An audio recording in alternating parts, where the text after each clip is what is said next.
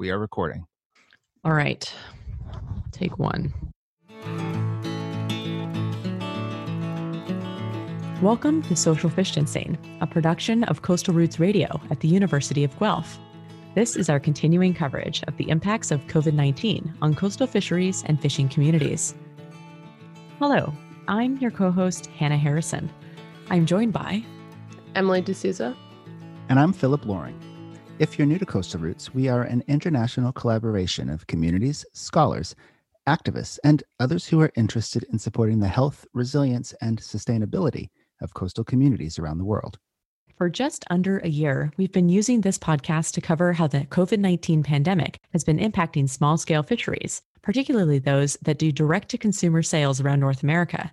And let us be the very first to say, making this podcast has truly been a silver lining to this pandemic.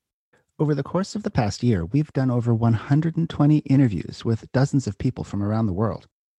We've talked with fishermen and women, aquaculturists, fisheries researchers, restaurateurs, seafood marketers and retailers, and just about every other role you can think of in the seafood world.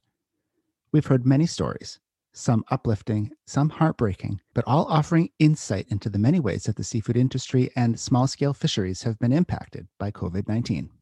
In the time we've been making this podcast, one of the questions we hear most from other researchers, podcasters, and science communicators is how do you do it?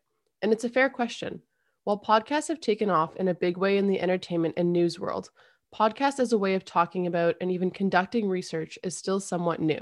So today we're going to take a little break from fisheries and take you through how we make this podcast step by step. So let's start from the beginning.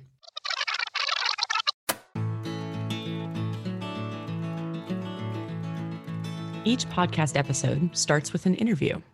Uh, today is October 7th already, uh, and it is just after 2 o'clock p.m. Eastern Standard Time, and I am here with Emma. We took this approach for a couple of reasons. One, because we are, in part, a qualitative research team, meaning that we usually conduct interviews as part of our data collection during regular research projects. So this was already comfortable territory for us. Our second reason was that prior to COVID 19, we had planned to conduct a large study through our partner, the Local Catch Network, that study would have included traveling to fisheries all over North America to interview seafood harvesters about that work. With travel obviously out of the question, we turned to virtual interviews. And very luckily for us, the rest of the world was doing the same thing. At first, we reached out through our personal connections to ask fishermen how their various fisheries were being impacted by the pandemic. We started Social Fishtancing with some basic reporting on what we were hearing and where. But after those first few interviews, we compared notes within our team and found that very similar themes were emerging.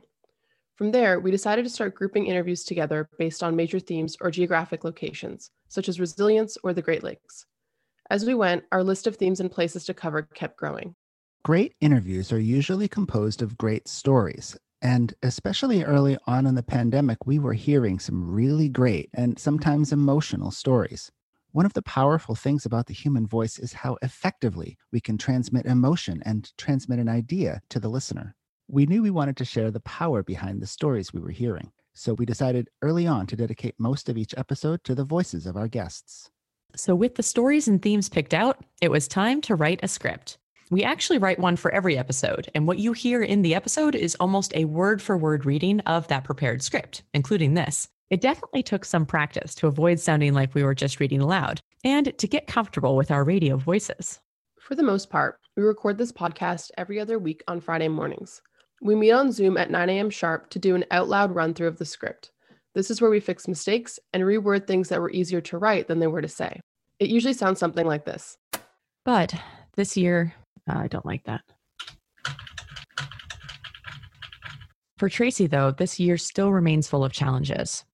We also balance the levels of our very different sounds and shake the cobwebs out of our voices before we actually record.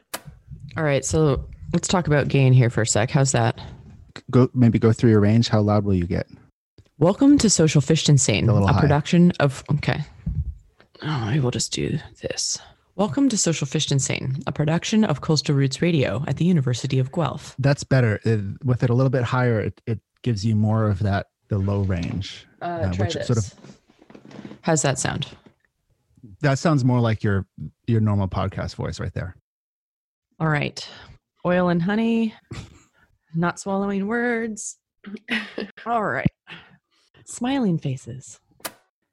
Then the recorder goes on. But even with a practice run, things don't always go smoothly. Sometimes there are lags. A production of Coastal Roots Radio, University of Guelph. One more time. Sometimes we don't quite nail the audio and we have to do a second take. Do you want to try that one again? There was a lot of popped peas in there. yeah, okay, one second. Sometimes we ad lib a little bit. Oops, sorry. I'm going to record something here that I may or not put in um, before Okay. you do the next thing. And that's to say, I can't imagine having had lobster for lunch when I was in school. That would have been delightful. That's good. I think I said that in our interview as well. I was like, I want to go to the school. And sometimes we just mess up. We also re- frick Coastal Roots Radio is funded by the social. Ooh, together all the d- frick The aqua industry. Ugh. fresh fish. Oof. A for-profit community supported nope a for-profit community seafood nope There's nothing worse than seeing lobster go to waste because a truck or there's nothing. I'm going to say this whole thing over. Oh my god. and we no ugh. what is happening right now for the love of god Okay, it'll be a Frankenstein, but I'm almost certain that I can put that paragraph together with words from each of them. Okay. okay. As you can see, the finished product you hear on the air takes a bit of polishing.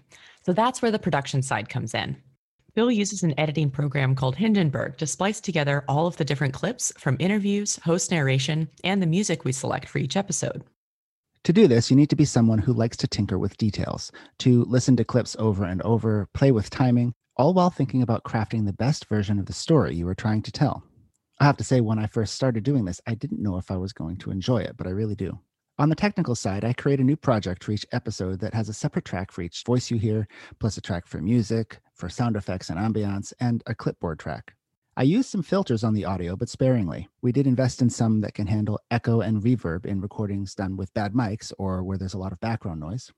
Now, there's a lot of minor editing too. I will often change the order that people say things, without putting words in their mouth, of course. And there is a delicate balance when it comes to taking out pauses, breaths, and ums. You want to take some of that out to help with flow, but if you take out too much, you lose the humanity and emotion that you can often feel in between the words. And it's funny. After a while, you can recognize a variety of speaking tics in the waveforms by sight. Now, the soundtrack is also key. Finding the right music, figuring out the pacing for when to bring in some music transitions, deciding how long to let it play in the intro and outro, all of this has to reflect the pacing and the mood of the story. We get the vast majority of our music from the Free Music Archive online, where we look for tracks that are available for remixing and non commercial use. In the last few episodes, I've also allowed myself to have some fun with a sound effect here and there, which I find, if done right and sparingly, adds a bit of subtle flourish. Once we have a finished draft, we upload the episode to our SoundCloud account and distribute it back to our team.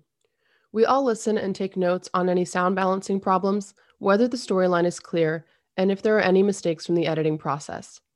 We make corrections to the episode track, then upload a final draft and schedule it for release. Our last step is to write a track description featuring the names and contact information of our guests, then share the episode on social media platforms once it goes live. Making this podcast has presented many opportunities and a few challenges. From a research point of view, I think we've all been a little surprised at how similar making a podcast is to the process of analyzing qualitative data, like an interview. Normally, we could code interview data for themes using qualitative analysis software. Instead, we listen and select timestamps of our guests talking about those specific themes. And instead of collecting interview data for weeks or months and then painstakingly analyzing it and then spending weeks writing up our manuscript, we get to engage with that data and share it with listeners nearly right away, which I personally find to be a really rewarding experience. The storytelling focus we've used in this podcast has helped us keep on track and avoid drowning our listeners in long winded explanations, though we don't hold back with the puns. Of course, there have also been challenges. Making this podcast is very time consuming. Between interviewing, writing scripts, and pulling timestamps, recording and producing the finished track, each episode takes between 8 and 16 hours to make. We're really fortunate that the project funding we have in place specifically allows for knowledge mobilization projects like this and helps justify that use of time. So, What's next for Social Fishtancing? Well, we have a few more episodes in the docket, including one about how you should choose the seafood you eat. But around the one year mark, we will wrap this first season of Coastal Roots Radio and hand the reins over to the Coastal Roots team on Canada's Atlantic coast. They have a great second season planned that will focus on stories of resilience and innovation in coastal communities from Eastern Canada. But don't worry, You'll be hearing from myself, Emily, and Phil again in occasional short series throughout 2021. If you're interested in learning more about podcasting as a scholarly tool, check out the work being done by Dr. Hannah McGregor on peer review for podcasting. We'll drop links to her work in the episode description. And stay tuned for more on podcasting as a method coming in 2021 from the Conservation of Change Lab.